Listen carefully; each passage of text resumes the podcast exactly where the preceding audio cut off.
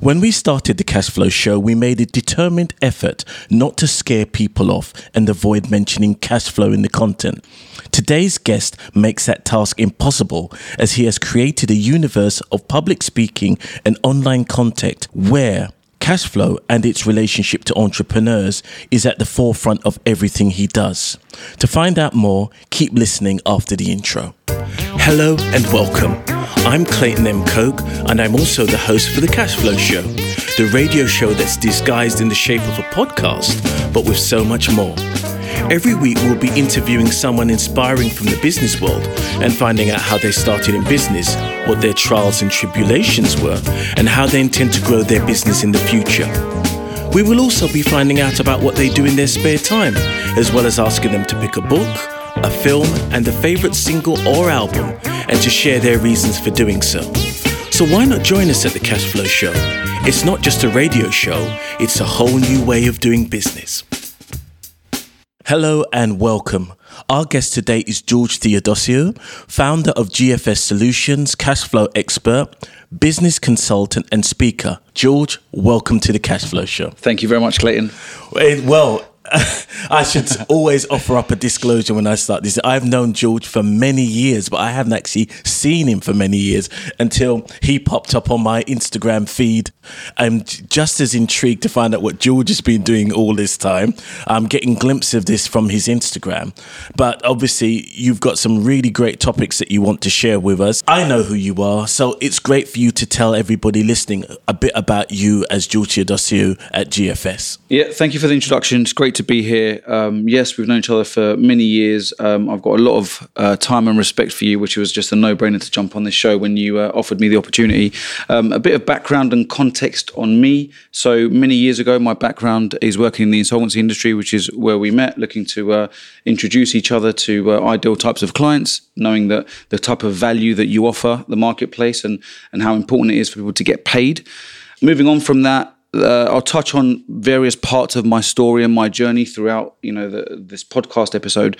But ultimately, um, what I'm up to now and have been for the last few years is, uh, in my own way, just trying to save the world one person at a time to to help people create the best possible cash flow and maintain that moving forward. Excellent. Um, and probably a great place to start is we've all probably heard the saying turnover is vanity and profit is sanity. Or for me, cash flow is reality. Uh, and most importantly, um, all roads lead back down to cash flow because cash flow determines what you can and can't do on a daily basis.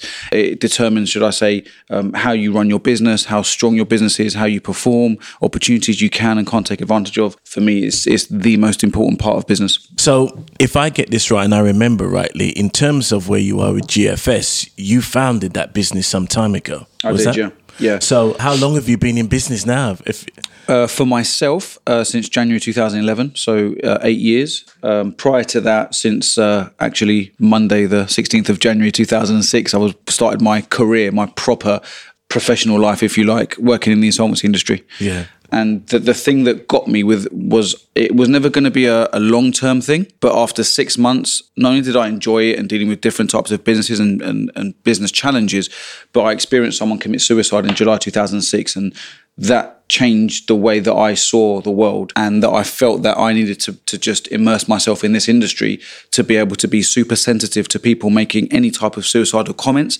because of business problems. And that became my mission for the next few years. And then the evolution of that was um, luckily, it's not the kind of thing that you come across every single day. You know, people being somewhat at a level of suicidal because of business problems. But seeing a lot of my clients over the years getting divorced because they're arguing about money with their other halves. Um, and then the final straw that broke the camel's back, so to speak, was in November 2014, which I felt like I needed. I felt like I could help business owners grow their businesses and then by default be further away from business and debt problems. Okay. But I had no proof. Um, and that's when I met a guy called Andy Harrington, which I'll speak about in a bit more detail um, later on in the podcast, but just changed, gave me the foresight to, uh, and the impetus and the confidence to go out and reposition myself to be a business consultant to help businesses grow to avoid these problems. Um, but that's that's where the background comes from. But yeah, to answer the initial question, eight years in GFS. You mentioned during your last statement there, you indicate how you were in a position where you pivoted at some point. Now, I remember that pivot because I remember from wh- where you were beforehand. But a lot of people won't they'll see you now from Instagram, and I'll mention Instagram a lot because that's an area which I think you've done some amazing work. I'm looking at your Instagram and saying, damn, I need to be able to work Instagram like that because you. your, your, your work is good. I, I give I give you that respect. Your work is good. But one thing I found is that from when you started, give the, the audience a flavor of what the type of work you were doing when you started, say, eight years ago. Okay, so eight years ago, um, I started GFS. I was only doing insolvency related work, insolvency related services. Um, at a consultancy level again. Um, so it was helping people avoid personal debt problems, business debt problems, avoiding things like bankruptcy and liquidation as formal procedures. But then also had a really strong relationship with my former employer, um, whereby as and when I came across bigger jobs, bigger businesses uh, where I required more resources, I could then bring them in. A part of that was, uh, you know, before I started GFS, like in the in the year or so prior to that, uh, so around about you know 2009 2010 i was already gaining experience. I was gaining qualifications in the industry. The final piece of the the pyramid puzzle so to speak was to have my own contacts to be able to bring in to then say to the other partners of the insolvency and accountancy firm look guys i've got my own contacts. I can i can add to you know the fees and you know because it's typically set up like a firm of solicitors right? of course. An accountancy firm. So I started networking. I joined an organisation called BNI, and first year in, in BNI, like the first nine months of 2009, brilliant. Generated over sixty-two thousand pounds worth of business for my employer. The following year, 2010, I had a full 12 months under my belt. It was just over 100 grand, 103 grand, I think it was. Okay. Um, and then I was scratching my head, thinking, "Hold on a minute, I could do a lot of this stuff by myself." it comes to us all. yeah. Oh, hold on a minute here. Um, but like I said, left on you know great terms, and then started in 2011. So offering insolvency services, insolvency services where it was a more bespoke, personal, hands-on approach rather than a big insolvency firm helping. You know, Joe Blogs down the road who had a you know a small bankruptcy case to either avoid or, or help go through that situation. And, you know, a lot of these guys had these insolvency firms obviously had a lot more outgoings, operating costs than I did. Big firms, a lot of them in the city, West End, you know, surrounding areas. Um, so I was able to offer a more detailed, more bespoke, more hands on service for actually a fraction of the price. And that, that became quite popular. Um, and it just grew from there. And then so I did that for three years um, until I had this epiphany or this kind of like, I've had enough of this. I need to help people avoid these problems rather than help them solve these problems when they've got them. Um, so then, how do I reposition myself so people can actually come to me and my business three months, six months, 12 months prior to bankruptcy conversation problems Of course. or liquidation problems? Yeah. And I just couldn't figure it out. And then I was on my way to um, a seminar, um, a conference at the ExCeL. It was actually Friday, the 21st of November, 2014. I remember it that clearly. It was uh, Jordan Belfort, you know, the Wolf of Wall Street. Yeah, yeah. Yeah, so obviously he did what he did, ended up in prison. His cellmate basically said, "Look, you, you heard, I've heard your story. You have to write a book." Wrote the book, became a bestseller. The film, and then after that, Success Resources, an organisation in Australia, um, which is global. They they run conferences around the world. Signed him up and said, "Look, we're going to do a, a an international tour. Um, and when I came to London, that was the pull because I, you know, it was an entertaining book that I read uh, and the film. But then also I was in business, so it was about sales. so I thought, you know, I should be able to pick up something. Turns out he wasn't that good. His his straight line selling system that he offers, in my opinion, is great for him, but it wasn't the sales system that you could drop into any business globally and get great results from. But on that day, there was a multiple uh, there was a multiple speaker event. A guy called Andy Harrington comes on stage, and he's talking about the uh, art of public speaking. And he's presenting and he's saying, through the art of public speaking, you can position yourself to attract your ideal clients who you can help the most at the time that you can help them the most. And I'm thinking, wow, this guy is, I feel like he's literally talking to me because I, I was sitting there thinking, just this morning on the way here, I wanted to figure out a way that I could attract my clients a lot sooner, not at the 11th hour when there's a bailiff outside. And there's only so much that even you could do to try and help them, Yeah. you know, to get back some of the, the debts at the road. So I signed up to work with him, uh, work with him uh, for the next 12 months. And literally from that day, I've been investing a minimum of about a thousand pounds a month since 2000, end of 2014 on my own personal and professional development. Um, which has shaped my path to where I am now, and and I'm just eternally grateful because I'm having similar conversations with some of my clients now. So typically now in our business, we look after business owners that are looking to get their first fa- 50k in profitable turnover up to 12 million. But a lot of these business owners are only one bad decision away from going bust. Of course. But I'm in a position where I can completely avoid that, which is great. One of the things that you mentioned when you were speaking about Jordan Belfort, but what I found fascinating is is that the rise of public speakers, especially business public speakers, the popularity of business. Business has become very sexy now. Once upon a time, you know, when I was a kid, being a businessman, you were the most boring thing going, you know. Now, being a business person is seen as uh, you're an entrepreneur now, so now you've got a fancy name. And now you're everybody, everything is sexy, and you're going to meetings, you're on Zoom, you're on Slack. And one of the things that you touched on was because there's been an upsurge in business, there's also this upsurge in all of these people. Like you've got Grant Cardone, you've got Dan Lok, all of these guys who, when you mentioned your your view on Jordan Belfort, a lot of people will just basically lock into the fact that he's done what he's done and what he did for a, a long time was very successful. But at the same time, a lot of people don't like to question these gurus because they don't seem to understand that what that specific style doesn't suit everybody. 100%. I'm so glad you said that. It doesn't suit everybody. I mean, for example, one I've been um, recently watching Dan Lok, and Dan Lok is, um, and I don't know if the audience knows who Dan Lok is. Uh, I think he is a Canadian or Chinese Canadian um, gentleman who basically is very much the king of high ticket sales. So when you um, listen to his, here's Dan Lok, the king of high ticket sales, that he, he promotes himself as that very, very brash, very North American style, and to get me to, to be honest with you, I think a lot of what he says actually makes sense. The thing is, and I always use this, is that when people tell you stuff, do you find, especially as a public speaker, that people can't make the distinction between what's just common sense and what they think is mysticism? Yeah. Uh, you've touched on so many really important bits there. Um, to go in reverse order. Okay, please. Yes, I agree people find it very difficult to make that distinction. I think, look, uh, above all else, I think one of the most, I mean, we've mentioned how important cash flow is, but let's just even raise above that. Let's just talk, you know, human to human, just you're on this planet for a certain period of time. If you're going to master anything, master self awareness.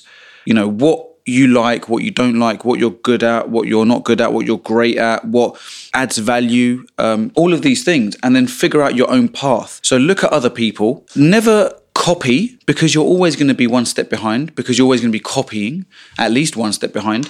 But look to emulate. Look at someone and look at you know what? That works really well and i like that. I believe in it. It makes sense to me. It's ethical.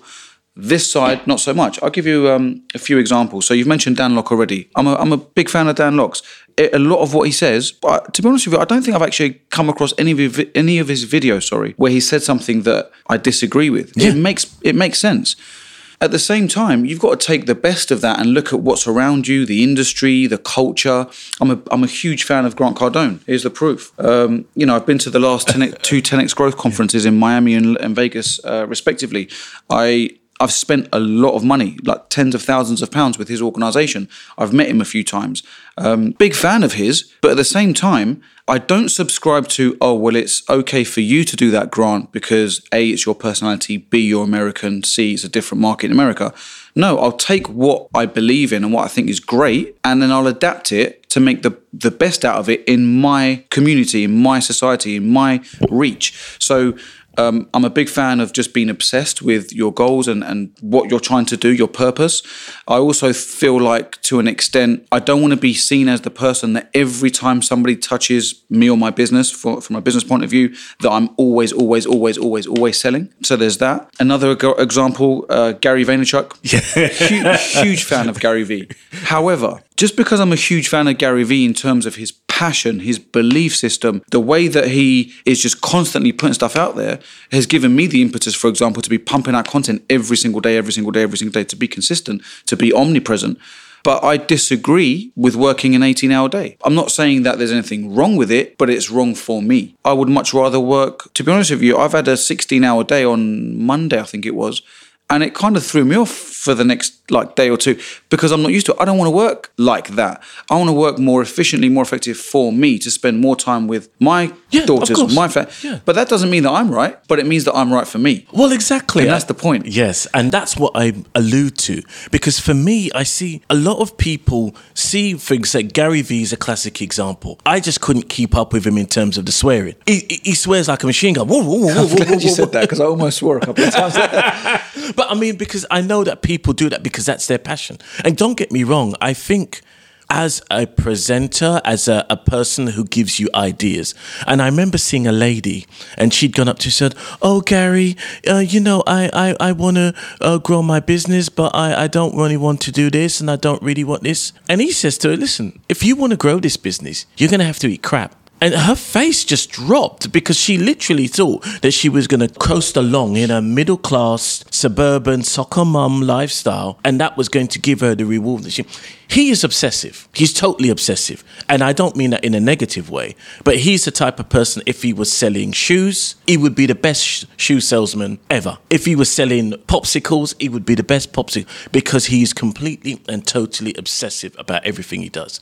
In the school rating, in your class, you're number 30 in popularity. If you want to get into the top 10, you need to have a party at your house. And when people come to your house and go wild at your party, you will then automatically get in to the top 10 in popularity because you will be seen as the cool kid. And his idea is, is that, for example, if there's a social media platform, and I'll use TikTok as an example.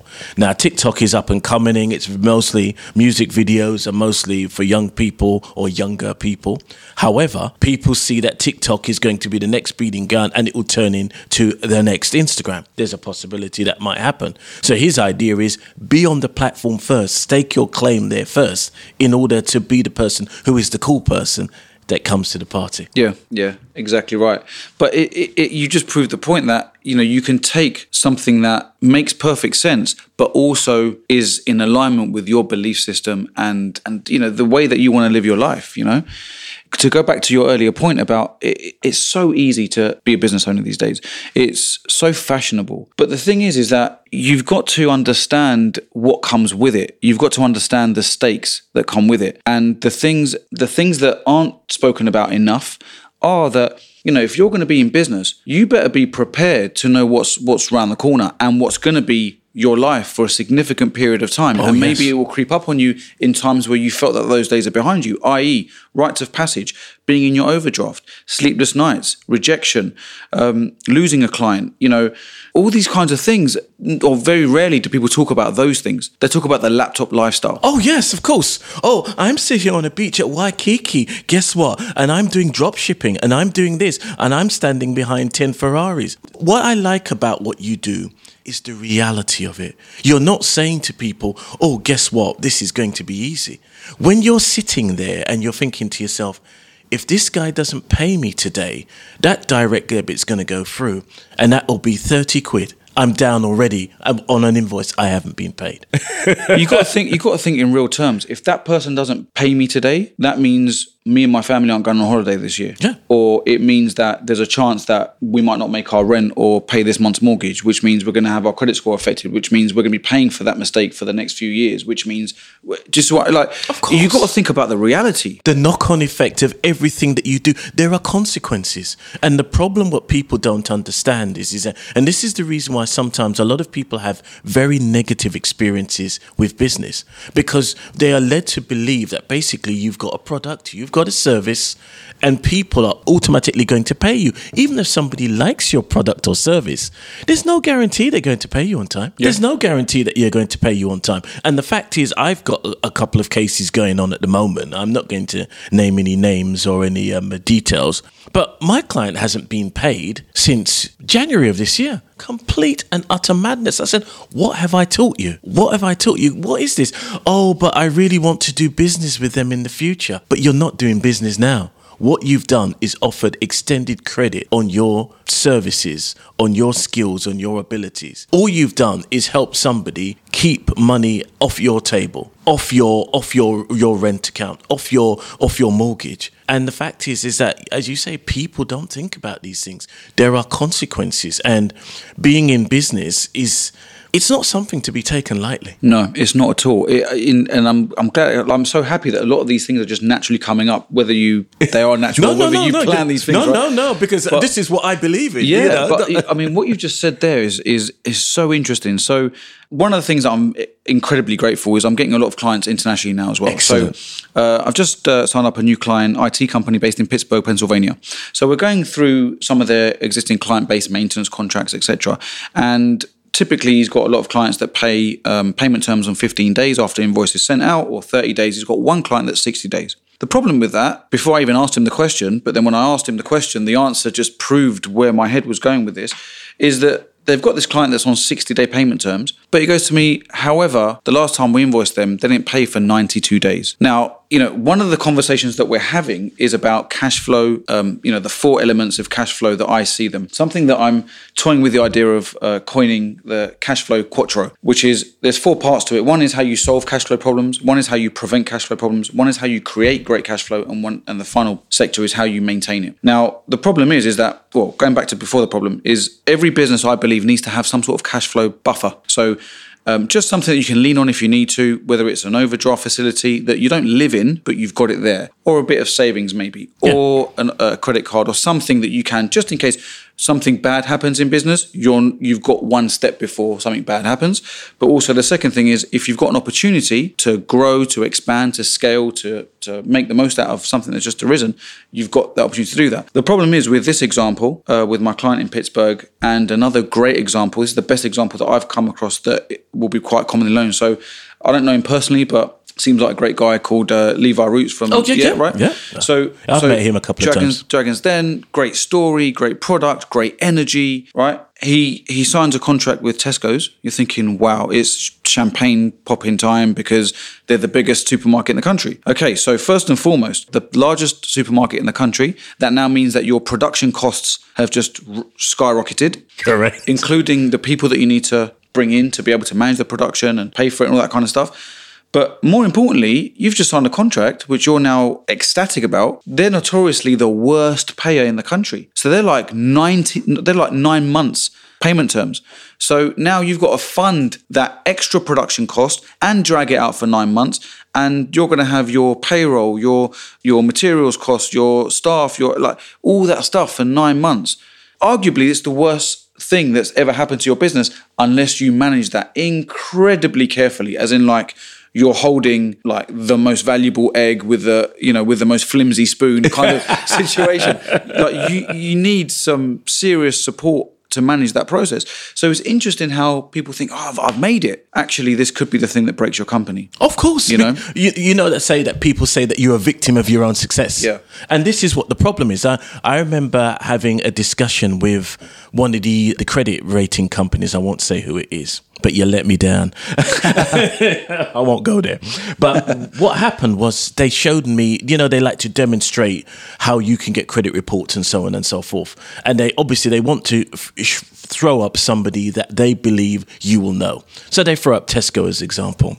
So this guy throws up Tesco's and he showed that Tesco's never pays anyone who's got a debt of a thousand pounds or under within 30 days. Never, never. I, I don't know how long it takes. I think it was it's something ridiculous. But if you've got a debt that's under a, a thousand pounds, you can whistle for your money. You are waiting some considerable time. So the fact that you're saying is that you believe that you've reached the pinnacle of success. Your dream is to be on every single high street, every single corner shop going. However, you're on 90, 120, 150, 180 days. And this is the constant battle. There's a constant battle in where people say, oh, oh, the government, the government, you know, should do something about this. And I've got a very strong feeling about this. And what I say is this the government didn't tell you to become an entrepreneur. The government didn't hold you by the neck and say, become an entrepreneur. You made that decision yourself. So if you want to resolve your issues with cash flow, you need to be in a position where you actually do something about it. A lot of people seem to think that I'm starting a business, you've got to get me clients. You know, you just stand outside the, the, the train station and you get clients. Yeah. That's it's easy. Or they go to a networking event. And I'm sure you've been to loads of networking events and you've been there over the years and you've seen people going, "Here's my card, here's my card, here's my card, call me." You know, you've done your time in BNI, and I don't know if you still do BNI, but you've done your time in there, so you've done your networking process. You know that, for example, you give out, you know, 50 cards. You know, you may really effectively connect with 10 people. You may do business with, if you're lucky, five. You know, and those are those are the odds. That are, but I think the same thing with business. It's like, oh, I've done this sale, so now I expect the government to help me collect my money. No, it's your job to collect your money because when you're spending your money, the government's nowhere to be seen. You don't invite the Chancellor the Exchequer along when you get on Absolutely. the yacht. Yeah, help, thanks for helping me get this money, Chancellor. Yeah, roll with me. Yeah. It doesn't happen. And I think, as you said, a lot of these businesses, there has to be a point at which you realize that cash flow is king. I remember seeing a chap at a networking event. And because obviously I'm involved in late payments, uh, debt recovery, whatever, sometimes people can be quite, not aggressive, but very outwardly hostile. And this guy goes up to me, goes, I don't need your services. I said, okay, I wasn't actually selling you any services. I was just saying hello because you might know somebody that I want to connect with. I said, I don't need your services. Don't need that. Don't need that because I get my invoices paid every single time. I said, how do you mean? Have you got an invoice discounting sort of situation? Oh, yeah, that's right. They take 10% of all my invoices. And I said to him, that's really great if you're starting off in business and it's your first year or you're trying to expand and that credit will give you that, that facility. But in reality, that reminds me of a grown man riding a bike with stabilizers on because you don't actually know if your business is actually growing because it's always being supported by your 10%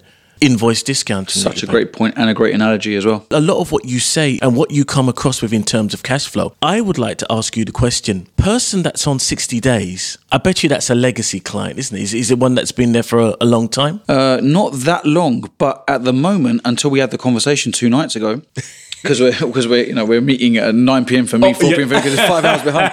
But he's now looking at it thinking, oh well, I've always seen this client as one of my best clients, one of my biggest clients.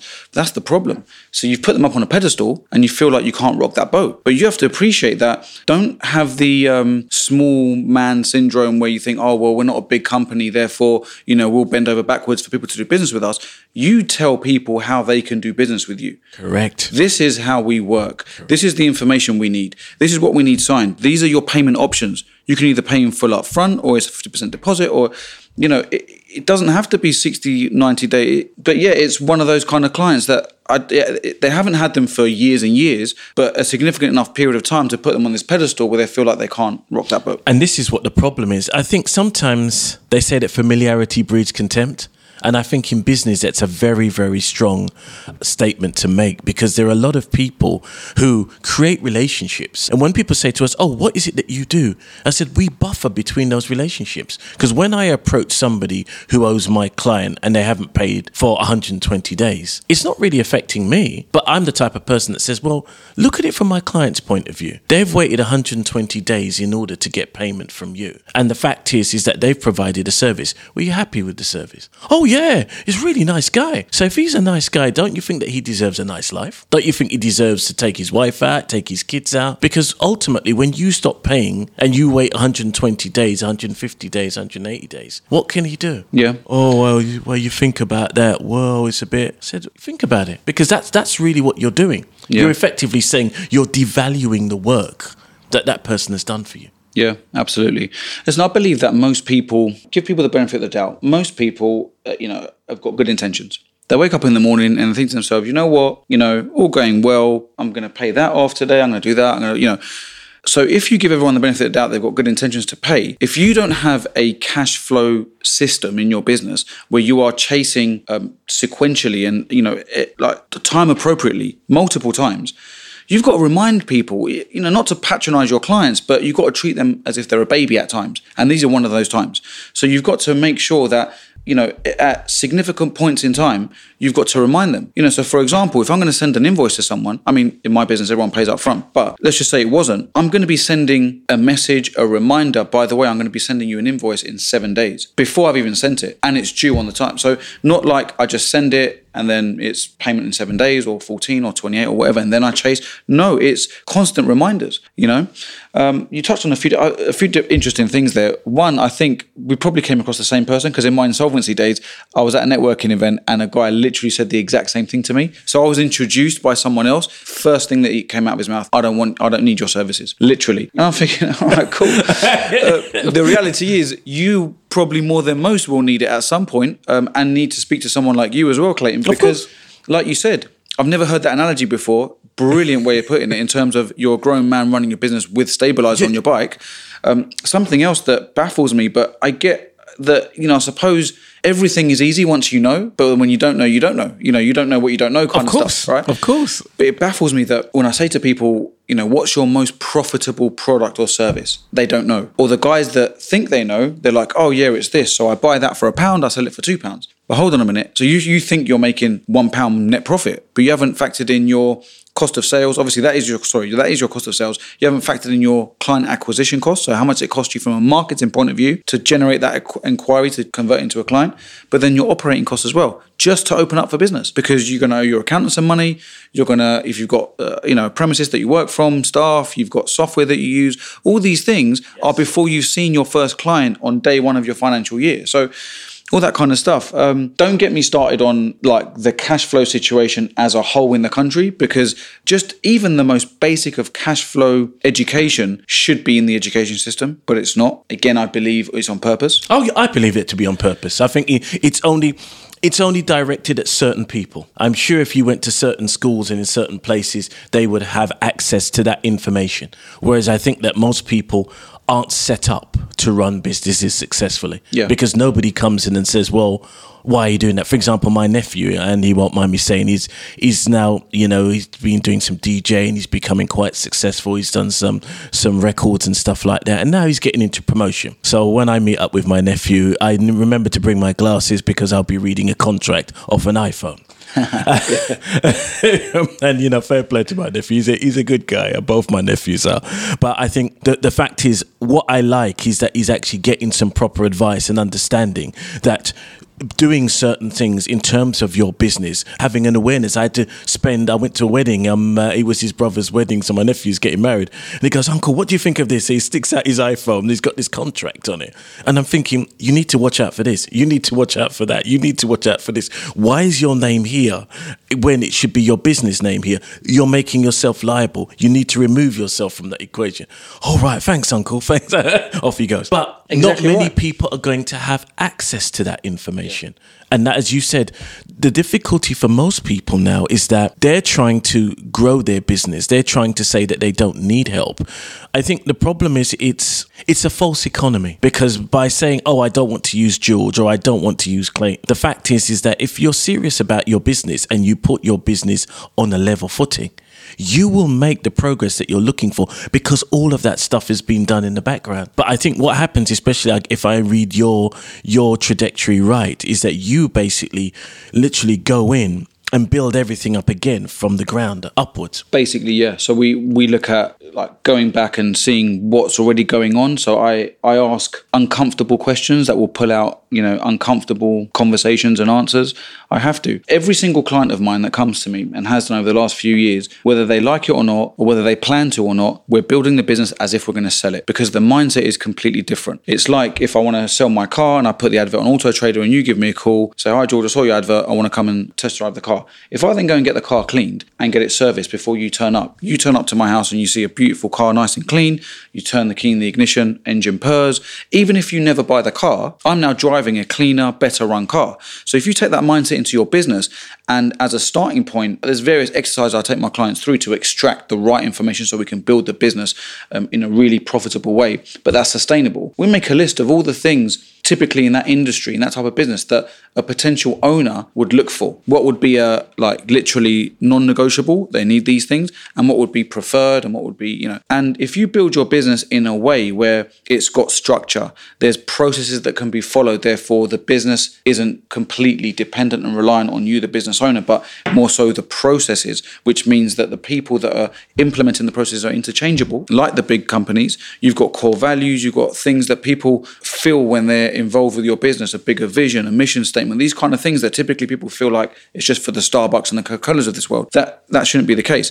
Aside from that, ultimately, you know, looking at where we can incorporate things like subscription models within the business model. So, you know, retainer monies or, you know, how can we keep marketing costs as low as possible with the quality of inquiries, i.e., um, where you can close high ticket sales in the shortest sales cycle possible to get that money banked as quickly as possible.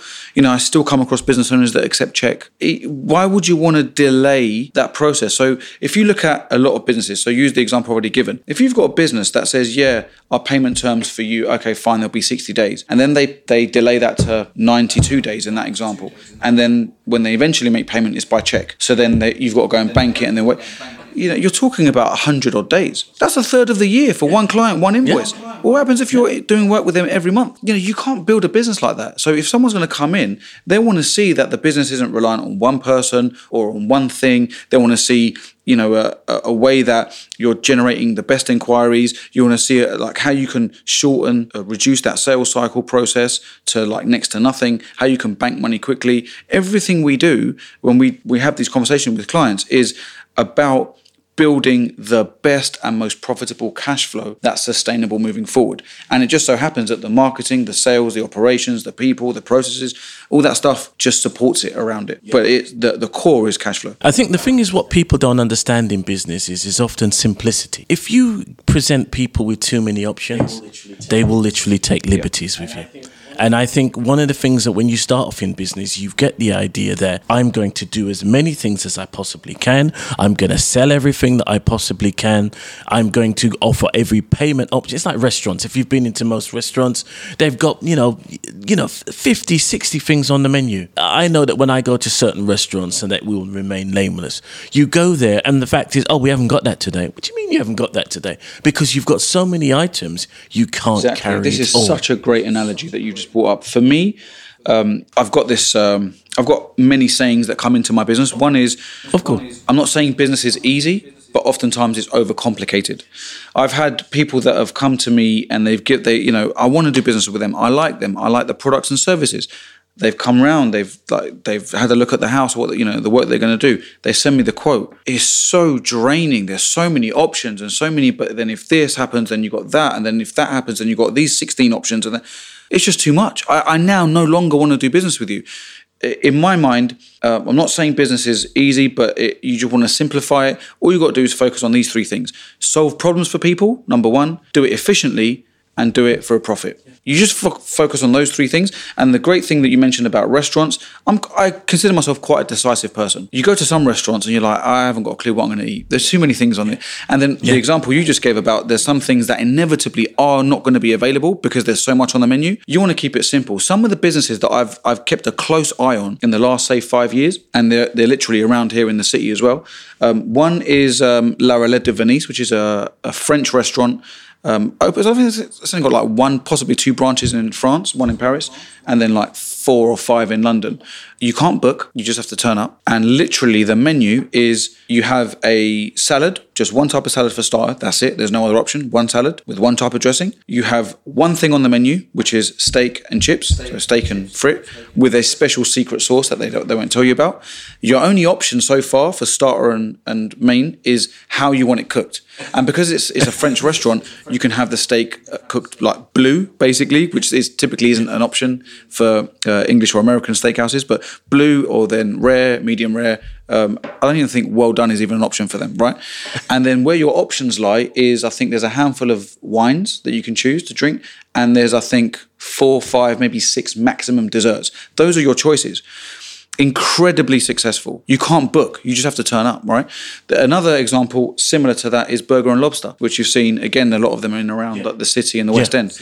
Again, okay, so they expanded their menu, and I'll come back to that point in, in one moment. But when they started, they super niched literally Burger and Lobster. So in their early days, early days, I don't even think they had a vegetarian option. So if you had someone in your group of friends that was vegetarian, you might as well just not come or eat before you yeah. come. Um, now they've expanded it to different types of lobster rolls and this and that that. But the point is, is that especially when you're starting out, you want to go super niche. So then people know you as the specialist, as the expert for solving that problem for that group of people.